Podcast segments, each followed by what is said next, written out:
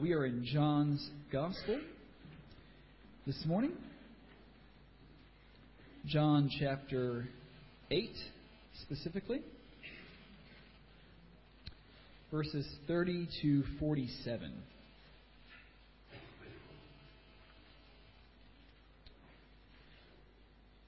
It's around page 1066 if you're using a church Bible. John chapter 8, verses 30 to 47.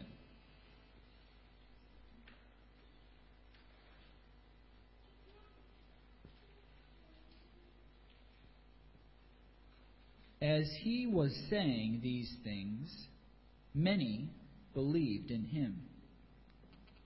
So Jesus said to the Jews who had believed in him, if you abide in my word, you are truly my disciples, and you will know the truth, and the truth will set you free. They answered him, We are offspring of Abraham, and have never been enslaved to anyone. How is it that you say you will become free? Jesus answered them, Truly, truly, I say to you, everyone who commits sin is a slave to sin. The slave does not remain in the house forever, the Son remains forever. So if the Son sets you free, you will be free indeed. I know that you are offspring of Abraham, yet you seek to kill me because my word finds no place in you. I speak of what I have seen with my Father, and you do what you have heard from your father. They answered him, Abraham is our father. Jesus said to them, If you were Abraham's children, you would be doing the works Abraham did. But now you seek to kill me a man who has told you the truth that I heard from God. This is not what Abraham did. You are doing the works your father did. They said to him, We were not born of sexual immorality. We have one Father, even God. Jesus said to them, If God were your Father, you would love me, for I came from God, and I am here. I came not of my own accord, but he sent me. Why do you not understand what I say?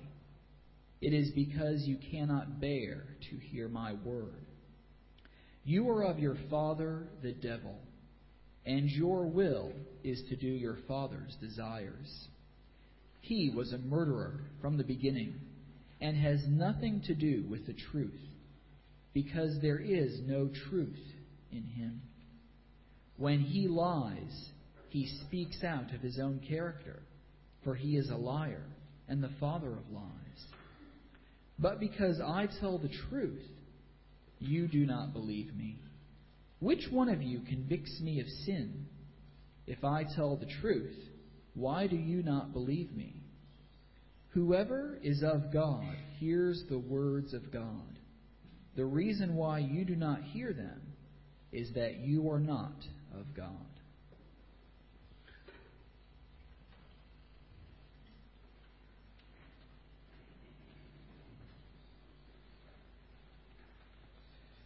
Hello again. Get settled here.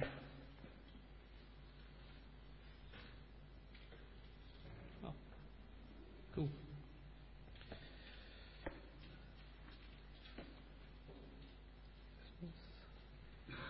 Now, if you've just joined us this week for the first time, what we usually do in church here is preach from the Bible. So, for example, next week we're going into Romans. We're going to chapter 1, chapter 2, chapter 3 in order, and we simply, we simply do that. But what we've been doing the past few weeks is a series called Can of Worms, where we look at topics, things such as suffering, exclusivity, can we trust the Bible, the Da Vinci Code, stuff like that. And this is last week we're doing that, and today we're looking at the question what about other religions? So before we start, let's ask God to help us. Heavenly Father, you are so good to us. We deserve nothing of you, Lord, yet you came, as Dwayne said, you came down to us. This morning, Lord, we thank you that you have placed your word in our hands and your spirit in our hearts. And we ask now, Lord, please, will you take your word and plant it deep in our hearts where it can take root and produce fruits and make us more like Christ. May our faith increase, our convictions be strengthened, and our confidence renewed, Lord. Father, it's a tough question that we're facing today, so please give us clarity of mind to be able to think through these issues, even though it's a weekend. We ask, Lord, come this morning and draw us to Jesus. Help us to see Him, to love Him, to worship. Him. We ask this for His sake. Amen. I want to start by telling you what's wrong with Christianity. Think about this. If you just believe, all your sins will be wiped away. So if you spend your life as a murderer and a rapist, and on your deathbed, minutes before you die, you believe, you go to heaven. Isn't it? That's not fair, is it? I'll tell you what's fair. Karma. Karma's fair. Because you get what you deserve. Does it make sense? No, wait. How about this? Imagine a God who, one minute, he's calm, he's God, right? The next minute, he is upset. The next minute, he starts crying. The next minute, he starts weeping. And the next minute, you see him arguing with people. It just seems so ungodlike. There's more. How can God be three and yet be one? Is he three or is he one? It just makes no sense, doesn't it? There's only one God, and if you associate anything with God, it's blasphemy. I hope at this point you're feeling a little uncomfortable, but I do hope I've got your attention. You should know that, of course, I don't believe any of that. I think karma makes no sense. I think the fact that God experiences emotions makes him more godlike rather than less. So, what's the point? You see, those are common objections to Christianity by other religions. There's, a, there's an intrinsic problem with questions. Do I have the question here? What about other religions? Is that what usually happens, and this is talked about in sort of a church setting like that, is the preacher gets up, and of course he talks about Christianity. But what he does is he takes Christian issues, Christian questions, and Christian categories and applies them to other religions. So, for example, what does Hinduism teach about sin? Oh, I've got a better one. Someone asked me this last week. How do you get to heaven in Hinduism? How does Buddhism save you? And I know this because I've done this before. But is it really fair? How do you get to heaven in Hinduism? Ask a Hindu. And he'll say, What do you mean? Heaven's not a place. What are you talking about? But if you do that, you, if you take Christian issues and Christian questions and apply them to other religions, you can make Christianity look really, really good especially in the context we're in, where most of us are Christian, where most of us know these questions and know the answers to these questions. I mean, I can easily make Christianity have all the answers. But I don't think that's really fair. That's why I started by telling you what's wrong with Christianity. Because suppose if we were in the Hindu temple and all of us are Hindus, suppose, and we're talking about this question, what about other religions, meaning Christianity? we will end up bringing Hindu questions to Christianity, and we can easily make Christianity look bad. So, what this all tells us is basically three things. This question is a lot harder than I thought it was when I started. you can't have table A, table B, table C, and just compare and contrast. It doesn't work like that. It also tells us there's so much diversity, differences across all religions that you just have to look on the surface, you know, they don't all end up at the same place. But thirdly, and most importantly, has to do with us. Why are you what you are? Why do you believe what you believe? We talked about this at Entrust, so if you didn't come to Entrust, you missed out. One of the questions was, why are you still a Christian? Not how do you become a Christian, You could have grown up in a church, but why are you now, today, still a Christian? That's why today's sermon is important, I think, for all of us. Even if you came in this morning thinking, eh, don't really care about other religions, I've got Jesus, it's good enough for me. No. Because I think if Buddhism truly is better, if Buddhism is true, and it, to put it crudely, offers the better deal, let's all be Buddhists or Hindus. That's why today's sermon is important. So where do we start?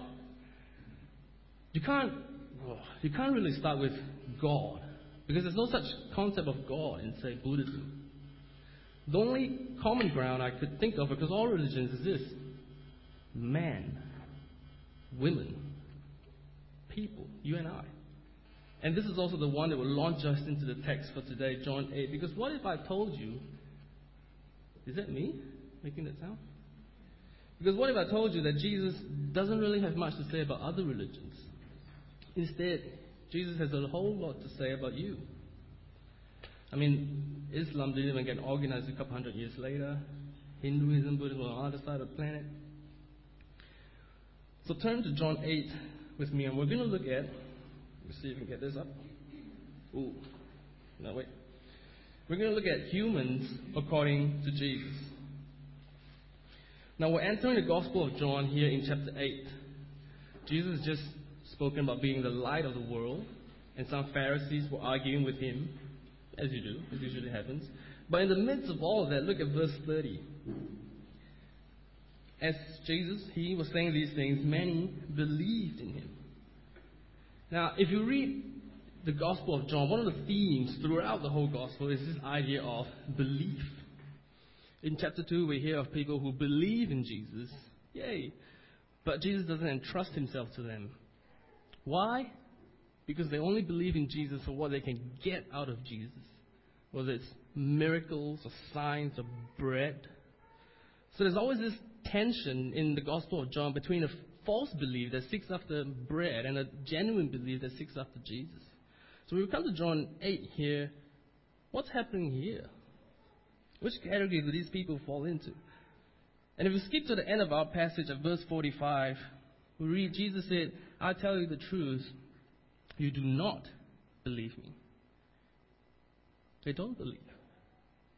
So what we have here in this passage, 30, from verse 33 to 45, is a group of people who don't believe. They reject what Jesus is saying and offering, and in the end they choose something else. But what we're interested in is not the fact that they rejected Jesus, but why? How do they justify themselves? What do they appeal to? And more importantly, what does Jesus have to say to them? So look at verse 32.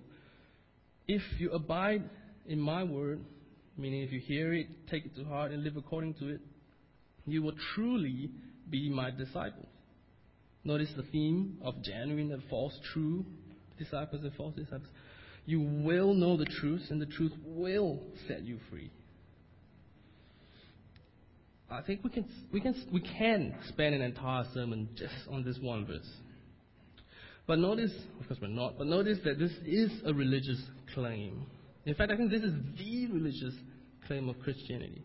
You will know the truth. The truth will set you free. For the sake of argument, I think this is the gospel. If you come to Jesus, he will set you free. What's the problem with that? The problem is, what are you saying about me? Am I not free? Are you calling me a slave? Because that's what the Jews thought. Look what comes next, verse 33. They answered him, We are the seed of Abraham, descendants of Abraham. We have never been enslaved to anyone. How can you say we will be set free? And Jesus answered them, Truly, truly, I say to you, everyone who commits sin is a slave to sin. So, what is Jesus saying about us, about people? Is this humans have a moral problem. And I kind of feel like I don't have to prove it to you. Because if you knew what went on in my heart and in my mind, you wouldn't be my friend. But I do want to make the point, which is implied in what Jesus is saying, is that there's something wrong with this world. And what's wrong with the world is us, people. Dwayne's illustration, which we use all the time in evangelism, is this why do you lock your doors at night? It's not because there are lions outside, I hope, dingoes. It's because there are people outside. People are the problem. And the problem is morality. Humans face a moral problem. Everyone who commits sin. That's why we have laws. We have the criminal justice system. We have the police. But what does Jesus say? Humans have a moral problem, and it is universal. It's everyone. So when Jesus says, everyone who commits sin, that's not a condition to everyone. It's not like, here's every person on the face of the earth. Who do you want? Those who commit sin. Oh, okay, those who commit sin. We leave the rest. No. It's not a condition, it's a definition. Who, who do you want? Every, everyone who commits sin? Who, as in, here's every, here's every person on the face of the planet. Who do you want? Those who commit sin. Ah, so you want all of them. It's not a condition, it's a definition. No one is left out because, well, there isn't anyone who hasn't committed. So when Jesus says, You will know the truth, the truth will set you free, and the Jews reply, We are the seed of Abraham. Jesus doesn't deny that. But you see, the Jews thought that the problem was ethnicity or religion. But Jesus goes to a deeper level. He, it's not about those things, it's about morality. He goes straight for the heart. The problem is here, it is about everyone. So humans have a moral problem, it's universal. Not only that, it is real. What do I mean by real? This, this problem is not a lack of good or a lack of morality. Just have some ethics classes, try a little harder, you'll be fine. No. It's a real problem, and there's nothing we can do about it. The metaphor that Jesus uses is slavery. It's a state we're in and a status that defines us. And we will never overcome this problem. So humans have a moral problem. It's universal, it's real, and it's binding. And that's what Jesus says about us. And want us, and I want us to look at how the Jews respond. And I suspect you'll find it very familiar in that this is exactly how other religions respond. And you understand why this passage, John 8, is so pertinent to our question today. So, how do the Jews respond? Simple. They appeal to their religion. Look at verse 33 with me. The Jews answered him, We are the seed of Abraham. We've never been enslaved to anyone. How can you say that we will be set free? And look at verse 39. Abraham is our father. And that's a Jewish way of referring to the whole history of Judaism standing behind them. So, what's the response to Jesus? I've got my own religion, thank you very much. And my religion says, I'm not a slave. I don't have the problem you say I have. We, we have never been enslaved. How can you say we will be set free? What makes you the judge? I think it's very familiar. And look at what Jesus says to them, verse 37 I know you are the seed of Abraham, but you seek to kill me. If you were the children of Abraham, you would do the works Abraham did. I.e., you are not Abraham's children. What's the point? You see, the Jews' response was to claim their Judaism, their Jewishness. We've got Judaism. And my religion says I don't have a problem. What they didn't realize was that being descendants of Abraham, even though they're technically Jews, that does nothing for the condition they're in. Jesus doesn't deny them that. But then to say because they were Jews, they don't have this problem? No, it doesn't work. Why? Simple. Jesus says, look at yourselves.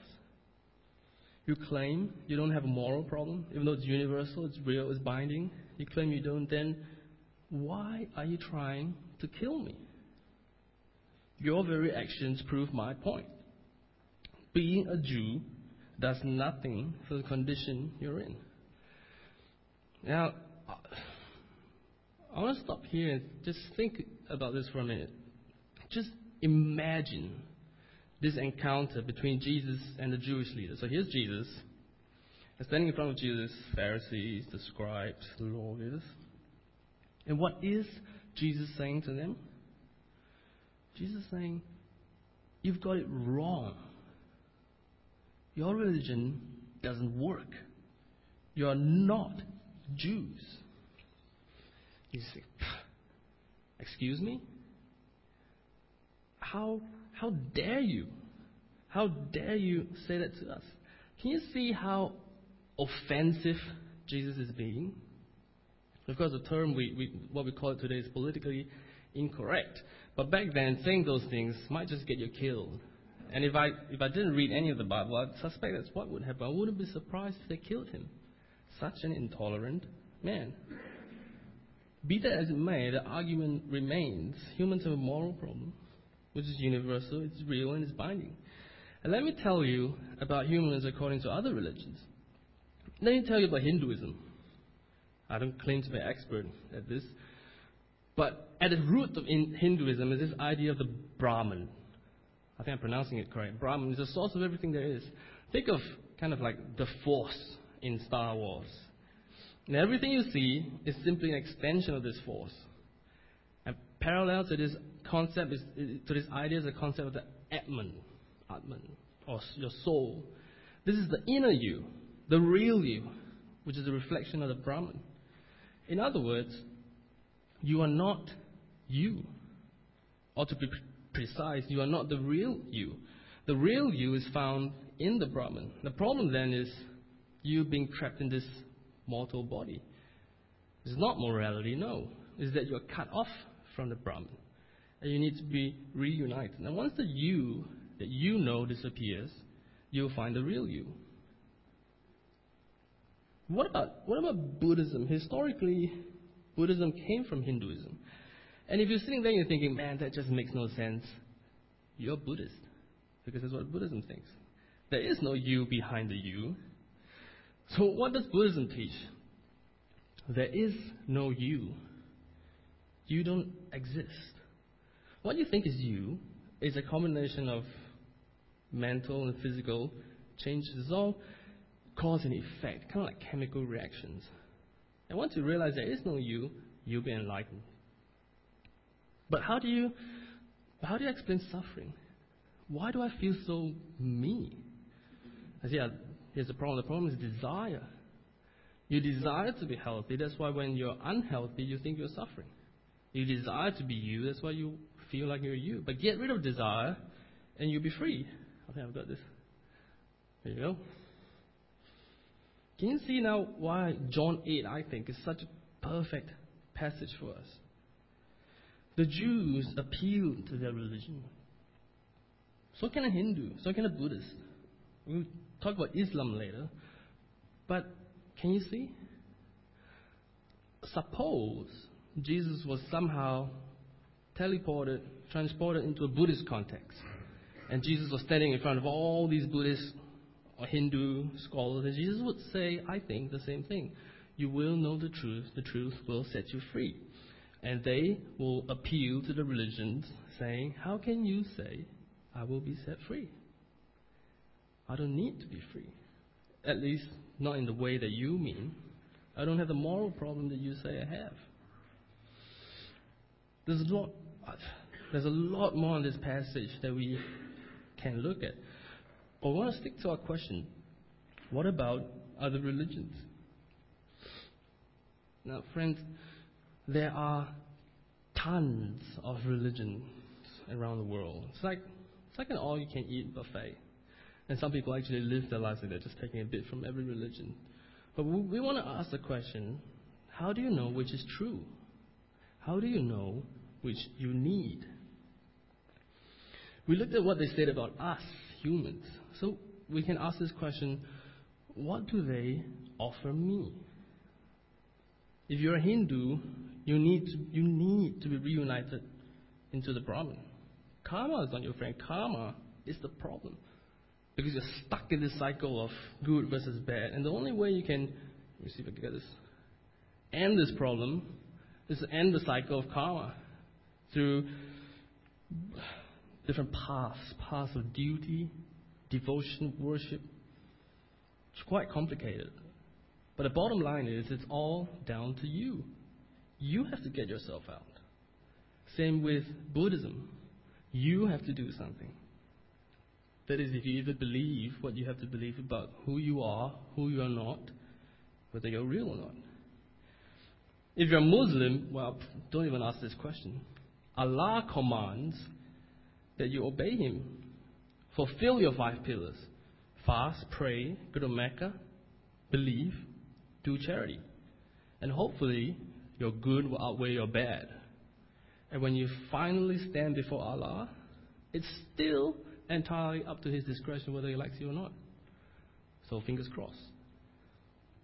But suppose that you are you, that you are ultimately accountable for everything you do, and that one day you will have to give an account for your life, how you lived, what you did.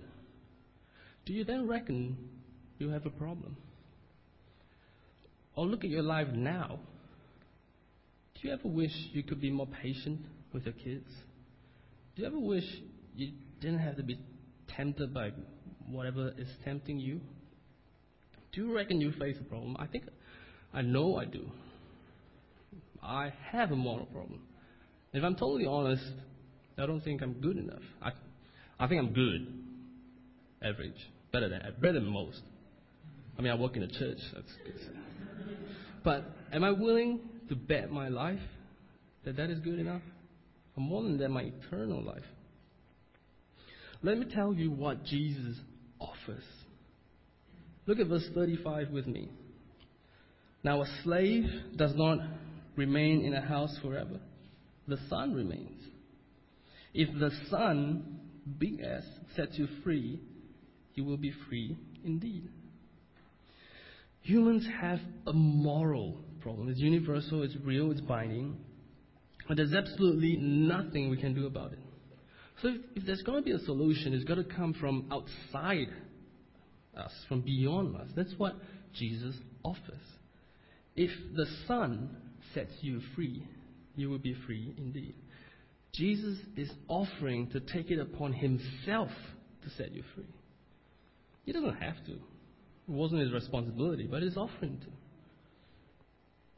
Because Jesus doesn't really care if you're Hindu or if you're Buddhist or if you're Muslim. He didn't care back then whether those people were Jews or not. He cared that they were people. And as people, they faced a deadly problem.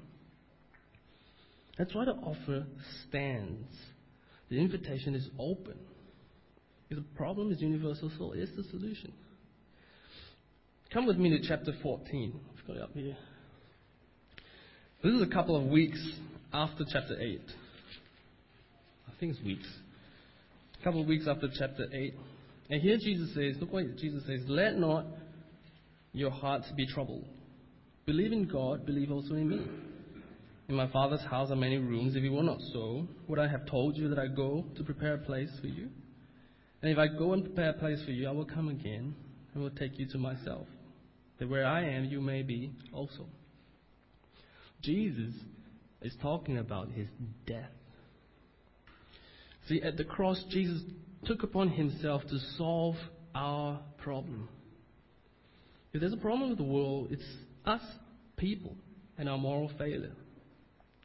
But on the cross, Jesus settled our account. It should have been me who was crucified. It should have been me hanging on that cross. They should have buried me. I mean, think about this. They crucified a thief beside Jesus. Do you want to know how many MP3s I've downloaded illegally before I became a Christian? And they crucified a thief. But instead, Jesus took our place. He became our substitute. So that if we come to Jesus, we will find forgiveness, an end to our moral problem. But that's not it, because forgiveness is kind of understandable, I think. You forgive, you don't hold it against them. But Jesus doesn't stop there. He went and prepared a place for us in his Father's house. He doesn't, he doesn't just give us our freedom like we were slaves. If you watch Django Unchained, he says, All right, you're no longer a slave, you're a free man, here's $10. Have a good day. All the best. He doesn't do that. He's prepared, prepared a place for us inside the house so that we can be where He is with God. and we can truly know God. That life is not about the 70, 80 years living for myself and that's it. No. You can truly know God, know what God's like, talk to God, and He will listen. Rely on Him, love Him, be loved by Him, and have the freedom to do that. But how do I know that what Jesus is offering is real? God confirmed it by raising Jesus from the dead. I mean, show me a better religion. Don't want to be, don't want to sound rude, but Buddha never died for you. Muhammad never died for you. And definitely nobody was raised from the dead for you. Only Jesus offers freedom. Now, I know most of you here are Christian. And if there are any of you here who aren't Christian, odds are you're not Hindu or, or Muslim. Odds are you're sitting there thinking, well, it's all well and good, but I'm not really interested in religion. I mean, this doesn't really have anything to do with me. I don't, I don't do that. I don't appeal to religion. I'm just an average bloke. I don't even know what religion I am. You got to ask my mother. Someone actually said that to me. I, can, I, th- I think I can get away without Jesus. I don't need Jesus. I don't need religion. Come with me to verse 41. Because I think the Bible, sorry, chapter 8, verse 41. The Bible is very aware of you, if that's you. Chapter 8, verse 41. You are doing, Jesus saying, you are doing what your father, your father did. And the Jews said to him, listen to this. We were not born of sexual immorality. What? Where did that come from? Jesus never said they were. Nobody said they were. And on all accounts, they probably weren't born of sexual immorality. So, so you're right. What's the point? The point is, you were Jesus. They were talking about the scandal about Jesus' birth. They were saying, Your mother fell pregnant with you before she was married. In other words, they were calling Jesus a bastard. See, the Bible doesn't pull its punches. So if there's anyone here who is enslaved to sin, there's anyone here has a moral problem, it's you. We don't have to hear anything you say because you're the one with the problem. What this does is to give them the moral high ground. I don't appeal to any religion. I don't need a religion. I think I'm good enough.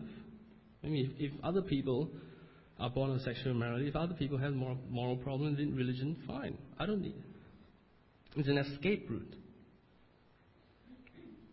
But I don't, I don't think it, it won't work. These reasons didn't work for the Jews in John 8. And it wouldn't work for us now.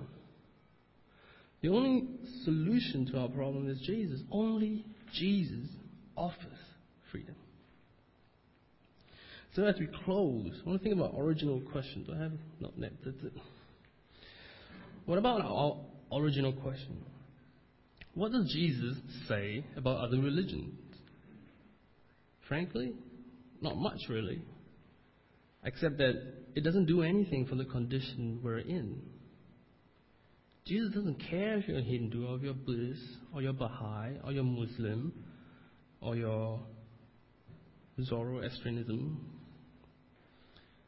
He cares that you're human. And He's inviting you to come. So I want to close with this. Can I urge you to read John 8? And don't see Jews there resisting Jesus. It's all of us. All of us need to be set free. And Jesus offers exactly that. You will know the truth. The truth will set you free. And if the Son sets you free, you will be free indeed. Friends, this isn't information. This is an invitation. So come.